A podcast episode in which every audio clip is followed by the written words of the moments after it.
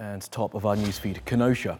Days of anger at the shooting of a black man called Jacob Blake by police has seen this American city resemble something from a disaster movie. It's a depiction of society on the verge of collapse. As some people protest police brutality, others armed with high-powered rifles patrol the streets ostensibly to protect property. Now, what's transpired is exactly what you'd expect when people who aren't trained to handle deadly weapons in stressful situations are confronted with a stressful situation people die.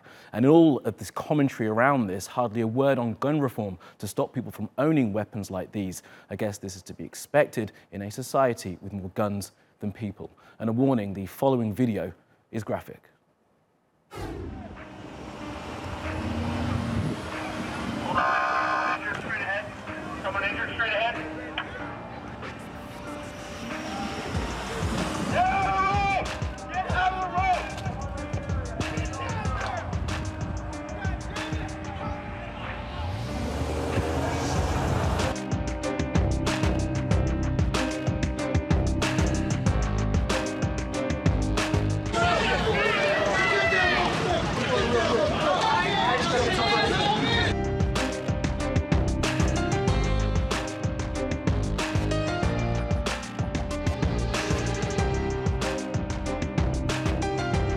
You doing out here? Obviously, you're armed and uh, you're in front of this business we saw burning last night. So, what's up? So people are getting injured, and our job is to protect this business, and part of my job is to also help people. If there's somebody hurt, I'm running into harm's way.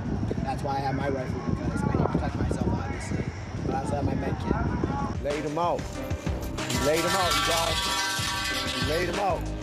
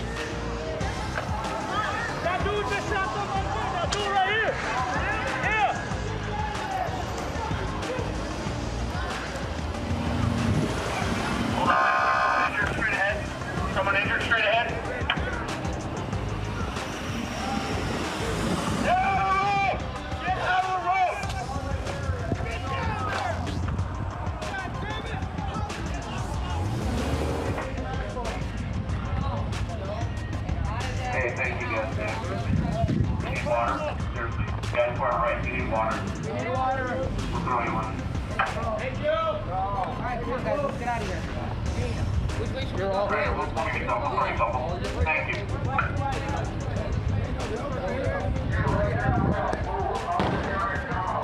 Yeah, you. You are. We appreciate you guys. We really do.